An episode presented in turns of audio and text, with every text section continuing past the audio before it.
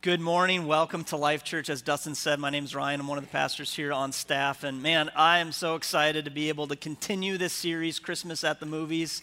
Uh, my family, one of our traditions that we've created over the last several years is that the weeks leading up to Christmas, four weeks out, we, we take one movie, we watch it, we kind of, you know, have a big movie night and snacks and all that kind of stuff. And one of the movies uh, is Elf. The other one's Home Alone. Uh, we watch The Grinch Who Stole Christmas. And we watch a, a, movie called The Star. Very underrated, by the way. Very good movie. Uh, but this is one of our favorites in our family is Elf. And, and, and I think it's because it's probably, I, I love movie quotes. I love show quotes. In fact, I get made fun of on staff because they say I always have like a movie quote for something. And I'm noticing that half my movie references nobody on staff gets anymore because there's starting to become a bigger age gap. And so my 90s comedy movies, you know, like no one understands anymore. But I made a Wayne's World reference recently and it went just way over everyone's head. But uh, Elf is one of those movies that's probably the most quoted movie in my house all year round. I mean, it, it, let me give you some of our favorite quotes. I actually had to whittle this list down a little bit, but he said it in that one, but I just like to smile. Smiling's my favorite. We, we, we like that one. Or answering the phone with simply saying, Buddy the Elf, what's your favorite color?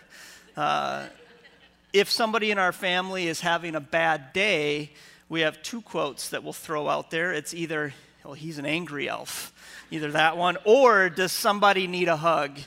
Which always cheers them up so much when they're having a bad day and you say that. Or you stink, you smell like beef and cheese, you don't smell like Santa. It's a good one to throw out there. Or is there sugar in syrup? Then yes, that's, that's a good one. Um, I said this to one of my kids yesterday. It sounds like we're really mean in my family. It's not, it's just a way to kind of break the ice. But I said to one of my kids, You sit on a throne of lies. That's from the movie. And because I have three little boys, uh, anytime there's a loud burp, it's always followed by the line, Did you hear that? Uh, love the movie Elf, and, and, probably what I love about the movie more than anything is it's, it's just entertaining because he has such a positive outlook on life. No matter what he's going through, I mean, you saw it there in that clip, no matter how desperate the situation is, he's always positive. He's always looking at the glass as being half full, no matter what. And as Christ followers, we've been called to live with a, a similar perspective. It's different. I mean, that, his is more of a, an emotional happiness. Uh, uh, but I want to talk to you today about the joy that we as Christ followers have been called to have and is available to each and every one of us. It's not just something that we have to do, it's something that God fills us with. In fact, John chapter 15, uh, verse 11, it says, I have told you these things so that you will be filled with my joy. Yes, your joy will overflow. That's what the life of a Christ follower should look like. And so today, uh, I'm not naive. I understand that, that many of us, myself included, go through seasons where having joy is more difficult uh, where joy can be put to its test. I know there's seasons where it's not on the mountaintop. I know there's seasons where maybe there's an illness and it's just constant. There's just always a reminder of this illness. Or maybe there's a relational problem. Maybe your marriage is going through a difficult season and it's just joy seems much more difficult in those times. But joy is something that is not contingent upon our circumstance. And if we look at the very first Christmas story, uh, I think we see just a tremendous example of what joy really looks like. Uh, it's, it's one of the angles of the Christmas story. You know, the, the, the story is told from many different perspectives, but I want to look at the perspective of Mary. And so if you have your Bibles, you can open up uh, to Luke chapter 1.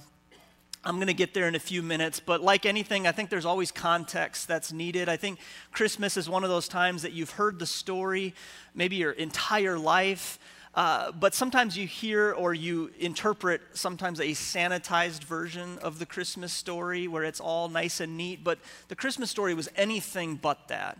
The Christmas story was messy. The Christmas story was not a glass half full situation. In fact, it was a very desperate situation. Now, just to give a little context, the, the Roman Empire, which is where Mary would have grown up in her entire life, the Roman Empire was the largest, richest, and most powerful empire in the history of the world.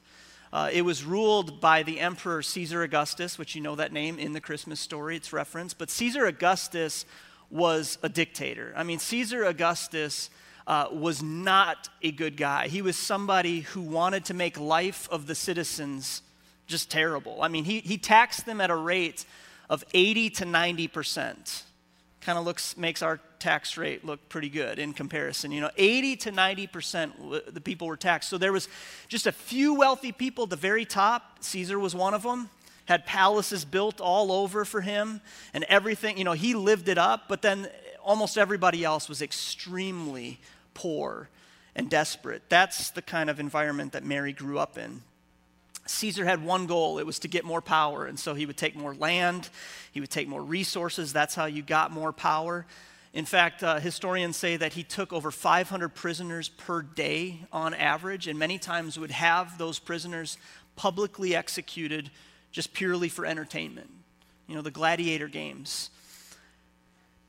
Caesar claimed to be the Son of God that kind of uh, made it a little more difficult being in the Roman Empire because many of the people bought into the fact that he was the Son of God. And so when, they, when he asks for 80 to 90% of tax, they're kind of like, well, this is the Son of God. We're just supposed to blindly follow because that, he's saying he's the Son of God.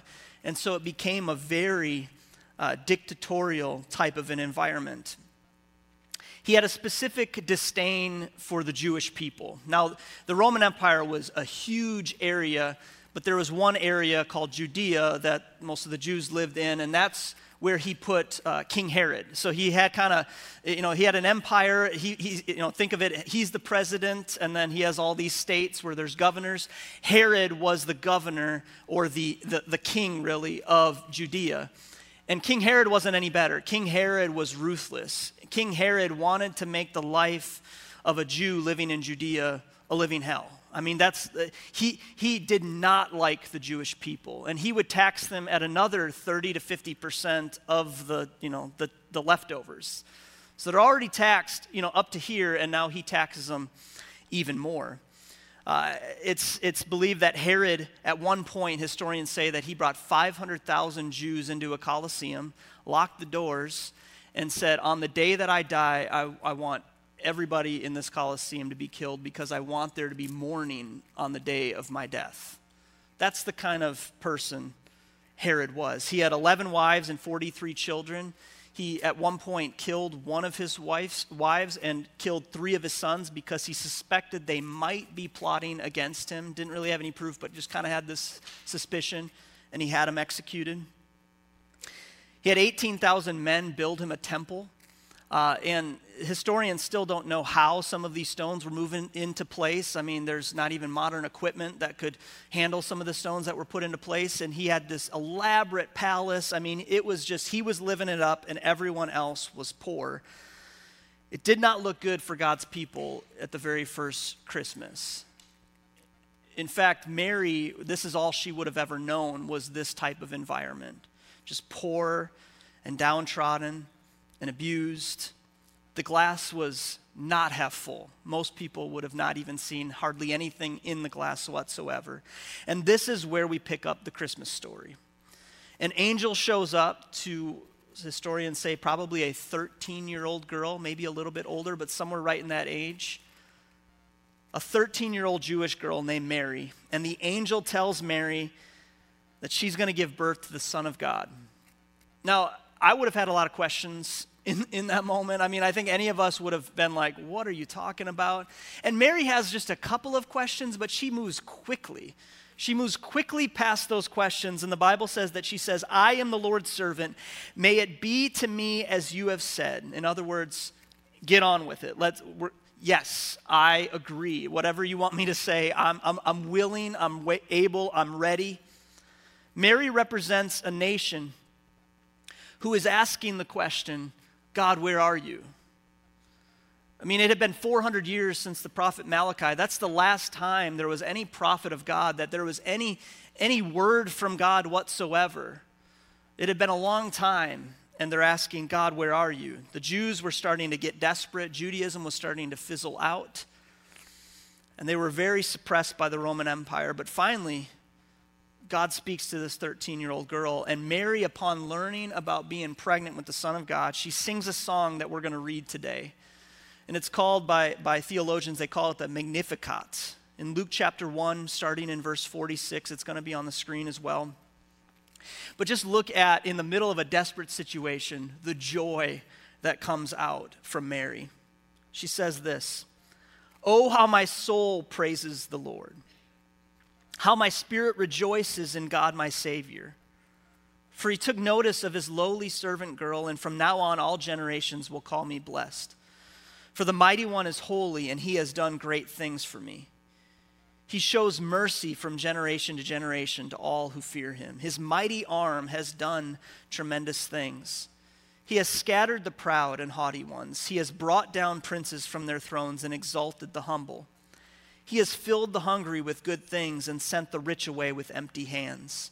He has helped his servant Israel and remembered to be merciful, for he has made this promise to our ancestors, to Abraham and his children forever despite what Mary sees, despite what's going on around her, she's overjoyed by God's faithfulness. She doesn't wait until the end of the story. She doesn't wait until Jesus is born and eventually, you know, dies on the cross and becomes the savior of the world. She doesn't wait for all of those things. She just simply says, God, I, I, I, believe you are who you say you are. And if you say that this is the Son of God, then this is the Son of God, and I'm overjoyed as a result. She doesn't need a ton of proof. She simply knows the character of who God is. There's many things that we can learn from, from this song, but I, I just want to point out two of them. If you're taking notes today, the first one is simply this Life doesn't have to be perfect to be joyful. Life doesn't have to be perfect to be joyful. Have you ever had your circumstances change quickly? Like you go from things are really good to things are really bad, like in a few minutes. Um, I, uh, I'm going to let you in on a little bit of my misery today. Uh, I, I, I grew up on the other side of the Mississippi River, and so my sports allegiances uh, when it comes to football and any sport, but when it comes to football, uh, is not with the Green Bay Packers. And I, I don't lead with that often because I, I, want you to like me. Uh, but I grew up a Minnesota Vikings fan, and so I'm not here to gloat today. I'm here to let you in on how miserable it's been. So you're going to enjoy this. Uh, five years ago, and I, I, I, see a couple of Vikings fans out here that, that uh, Ryan and Tim, you can, you can be with me on this today. This is cathartic to, for me, you know, just to kind of get this out. Uh, but five years ago, the Vikings had just come off of one of the greatest games of all time. If you remember it, they, they, it it's been dubbed as the Minneapolis Miracle. It was a crazy game. Anyway, so they're going to the NFC Championship game. And the very next day, uh, my wife and I are going to a warm destination in the middle of January without the kids. So I'm like, I got NFC Championship game. We're going on vacation. This is awesome. This is a great week.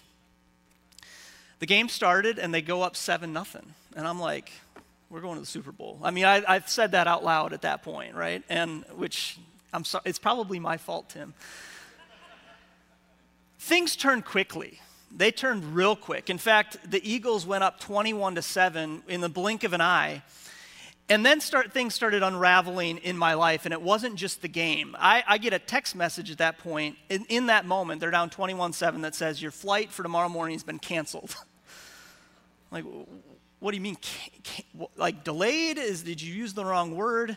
Uh, canceled. So I'm like, uh, what do I do? I'm trying. I had never had that happen like last minute like that, so I'm trying to figure that out.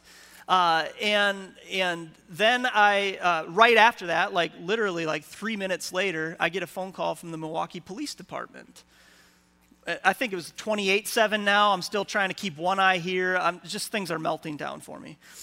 And the Milwaukee Police Department tells me we had just taken on the Milwaukee campus like days before that. And they say, hey, your alarm system's going off. And do you know the code? Uh, otherwise we're gonna have to bust in and see if it like what's going on. And i'm like i don't know the code. This is a bad time. Like i'm trying to figure it out. So i'm trying to text other people try to find the code. I can't figure it out. Then I, in, in the same moment this is all in the span of 10 minutes i get a text from somebody who is extremely mad at me. And i won't even go into all the details. They had their facts messed up on something that, but they thought it was my fault. And so they're going uh, like like all caps type text to me, you know, type of a deal. And long story short, things went from the mountaintop to the valley in 10 minutes. I mean, it, it was a bad 10 minute stretch. Uh, our circumstances can change on a dime, they can change so quickly. You ever gotten that phone call that just changes things in a moment? You've gotten that report, you've gotten that that information, that letter in the mail, whatever it might be, and your circumstances change because your circumstances are fleeting. Our joy can never be connected to our circumstances. We all are going to have what I'd call joy robbers, and sometimes they're, they're small things. Sometimes it might be, you know, a, a, nagging cold that just won't go away. That's just a small joy robber, or sometimes it's an unexpected bill. I got one of those this week that I'm like, where did this come from? It's, it's just a bit of a joy robber. Sometimes it's, it's more serious things. It's significant. It's financial stress. It's job loss. It's illness, it's a death in the family. But what defines us as Christ followers is how we respond in those moments. And I believe you see somebody, their, their true colors, so to speak, when facing adversity. And Mary is put in one of those situations where she's facing adversity. And her response, starting in verse 46, I'm going to reread part of this. She says, And Mary said, My soul magnifies the Lord my spirit rejoices in God my Savior, for he has looked on the humble estate of his servant. For behold, from now on all generations will call me blessed. For he who is mighty has done great things for me, and holy is his name. The circumstances of Mary's life were far from perfect. I mean, aside from the, the Roman Empire part of it that we just talked about, she's also a teenage girl, supposed to be married, and she now has to explain this to Joseph she has to explain this to her family. She has to explain this to society. How are you pregnant? You're not married. I mean, it, there, there's a lot going on, and, and we could spend an entire message just talking about those circumstances. But even in the middle of that, she found joy. It's because joy is, is far greater than happiness. I mean, it, we laugh a little bit at the movie Elf, but I, I, I see a lot of that as, as external happiness. It's based on circumstances. Happiness is external, but joy is internal. See, you, you, you can fake happiness, but you can't fake joy. And there's a lot of people that you know them well, maybe you're guilty of this sometime, that think if I can make the external circumstances just right, everything internally will be great. If I can have the right house, if I can drive the right car, if I can get the perfect family picture, you know, whatever it may, whatever that looks like for you, if I can have everything externally all good, everything internal will be just fine too, and it doesn't work that way. See, happiness is temporal, but joy is eternal. Happiness is here today, gone tomorrow. It's, you know, it's, it's the life of a Vikings fan. It's up and down and up and down. But joy is way beyond circumstance. See, the Bible says it rains on the just and, uh, and the unjust. So you're going to have difficult circumstances, the Bible says. But joy is choosing to have a confidence in God even in the middle of that. Galatians 5:22 and 23, Paul writes this. He says, But the fruit of the Spirit is love, joy, peace, patience, kindness, goodness, faithfulness, gentleness, and self control. Now, I remember learning this as a kid. We even sang a song about that verse, and I remember seeing it as a to do list. I'm a, like, I'm, admittedly, I'm a to do list guy.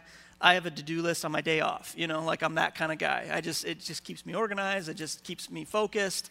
I love to do lists, but I always read that verse as a to do list. Like, I'm supposed to have these things. I need to have joy. I need to have peace. I need to have patience. I need to be more self controlled. I need to have humility. I, I need to do these things. And man, I'm going to muster up energy. I'm going to do these things. And they were never meant to be a to do list, it was meant to be a result list. that if the Spirit of God is in you, and if the Spirit, the Holy Spirit is in you, then you will display these things. These things will be an overflow of the Spirit of God in you. So joy is not something that you do, joy is something that's inside of you. Joy is something that is a fruit of the Spirit. We can have joy regardless of our circumstance because it's founded upon who God is. The second thing, if you're taking notes, and, and this is very much connected to the first point, but maybe a little different. True joy comes from knowing Him. True joy comes from knowing Him. See, in the movie Elf, that, the clip that we just watched, he can't contain his excitement. You know, he, he finds out that Santa's coming at 10 a.m. and he just loses it. it and he's trying to, to explain I know him. Not, the fake mall Santas. I know the real Santa. Like he, he, can't get this through to the, to the manager there that I really know Santa. In the life of a Christ follower, uh, our joy is, is founded upon our knowledge of who God is, knowing who the real God is. Not, not these external things, not these other, you know, uh, you know, there's a lot of different things that are claimed to be God, but I know the true God. Mary overflows with joy in a song of praise about what God has done for his people. She says, starting in verse, 30, uh, starting in verse 50, and his mercy is for those who fear him from generation to generation. He has shown great strength with his arm. He has scattered the proud in the thoughts of their hearts. He has brought down the mighty from their thrones and exalted those of humble estate. He has filled the hungry with good things, and the rich he has sent away empty. He has helped his servant Israel in remembrance of his mercy. And he has spoken to our fathers, to Abraham, and to his offspring forever. Now, everything that Mary mentions there, and she's I, I, think she's talking about some specific things i mean she mentions abraham but she you know is likely talking a little bit about the, the Israelites being rescued from Egypt out of slavery. She's referencing things that have happened over a thousand years ago. I mean, Abraham, is, that's probably 1,600 years ago. This, these aren't things, I mean, sometimes when we read the Bible, we think of it, all of it happening in a short period of time. It's spread out over thousands of years. And Mary is hinging her faith of who God is based on things that have happened a long time ago. These aren't, hey, you know, I remember last year when you showed up in this great way. She's not talking about things that happened recently. She's talking about things that happened a long time ago, yet she's overjoyed by the faithfulness of God. This is because she knows who God is. She's rejoicing in the character of God. She's not necessarily rejoicing in what God has done for her lately. She's rejoicing in who God is. She says that God is merciful. God scatters the proud. He fills the hungry with good things. He upholds his promises. That's the kind of God that she serves, and because of that, she can have joy. And I think it's also the reason why she doesn't ask a lot of questions. And I'm not saying that questions are bad, but uh, it, it, it's shocking when you look at the story, the, the, the Christmas story, the lack of questions that Mary has. You know, like I would have a million questions in that moment. Like, what are we talking about here? She doesn't ask a lot of questions because she knows the character of God. She trusts God. See, I, I, think I would have asked the question why a whole lot more than Mary does. I, I think I would have asked, why haven't you spoken for 400 years? Why did you choose to speak now?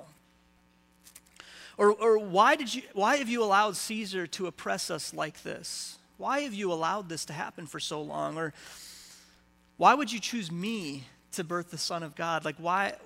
What's special about me? Like, why me? But Mary doesn't ask those questions.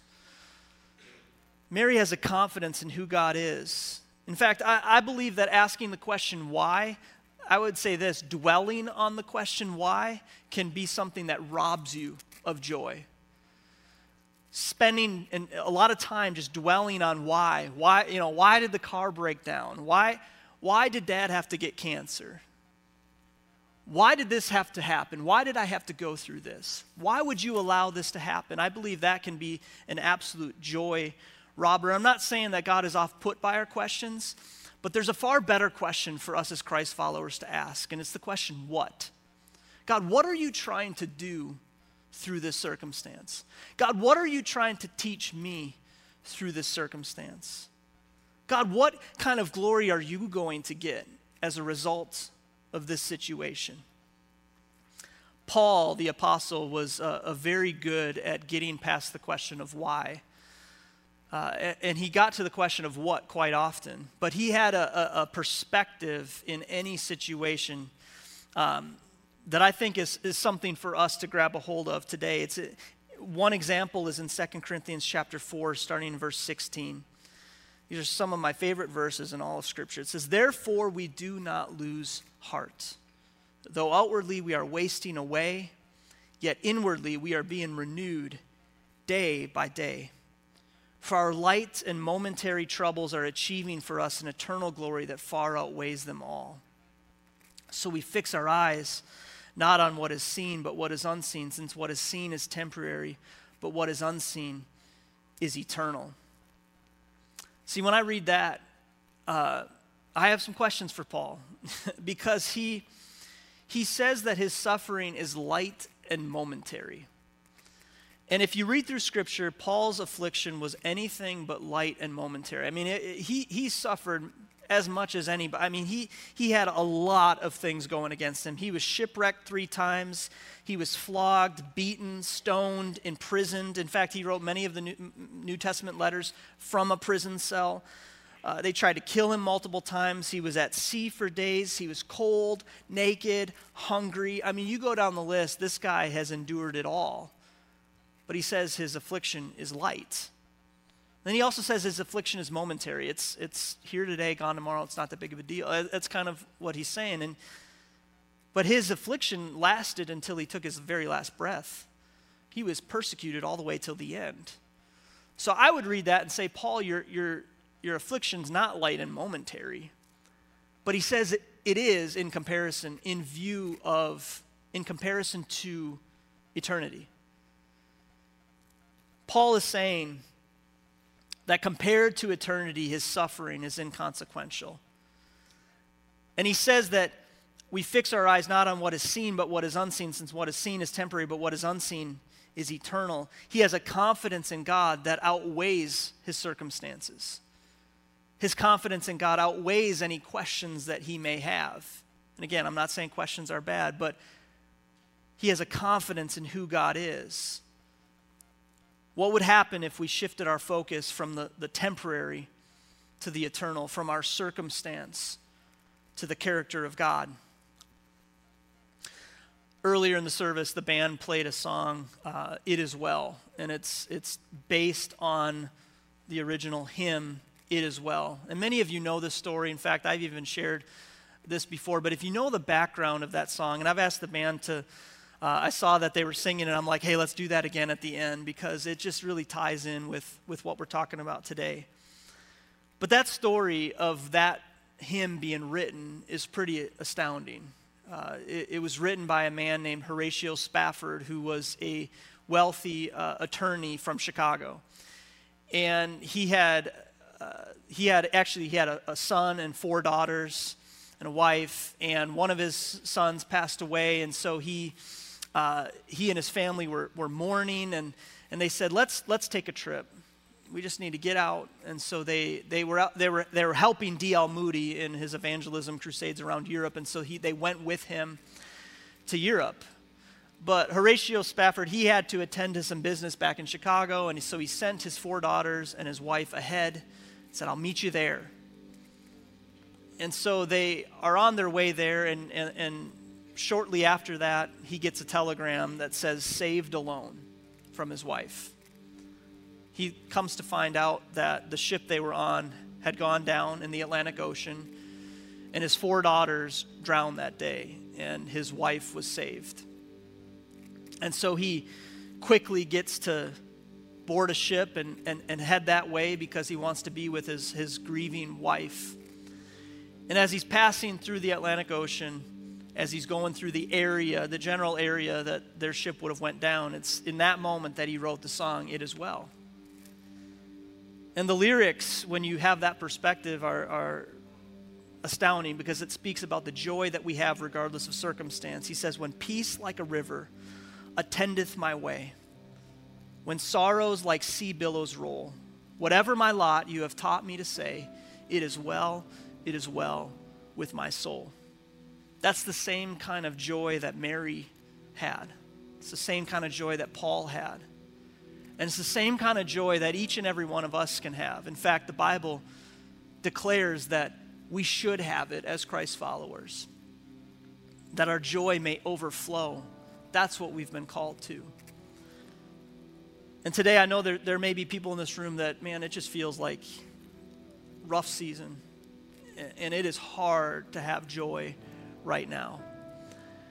And my encouragement to you would not be that you try to have joy, because that is not what joy looks like but that you would say, God, that you would fill me with your Holy Spirit. God, that you would be with me today. God, that you would renew in me what you started at salvation. That I, I, I, know everyone's on a different journey as far as what that looks like, and there's different reasons for why you may be in the, in the place that you are. But I do know this that God goes with us and goes before us, and that our joy is tethered to Him and Him alone. And so I just want to pray in this moment and then the band's going to play and sing. And as they do, I, I would just uh, encourage you to just take a moment. And maybe it's right here in, in, before you leave here today, just saying, God, I, I put my faith and my hope and my trust in you today. And maybe it's you, you did that years ago, but it's been a long time since you've really had that type of interaction with God. Or maybe you just need to be reminded today that God still is on the throne and that we can have joy regardless of circumstance. And so, would you pray with me today? God, we thank you for who you are. We thank you for your character. Thank you that the, the same God who showed up to Mary 2,000 years ago is the same God who sits on the throne today. And that regardless of what we may be walking through today, that you go with us. That God, that we know that having you in our lives is what gives us joy. Nothing else can. So I pray right now for the family that may be grieving the loss of a loved one. God, that the holidays can sometimes be a difficult season. God, I pray that your joy would be unexplainable. Your word says that you give us a peace that passes all understanding. It's not something we can wrap our minds around. God, I pray for the family that may be just going through a difficult marriage situation, God. I pray that your peace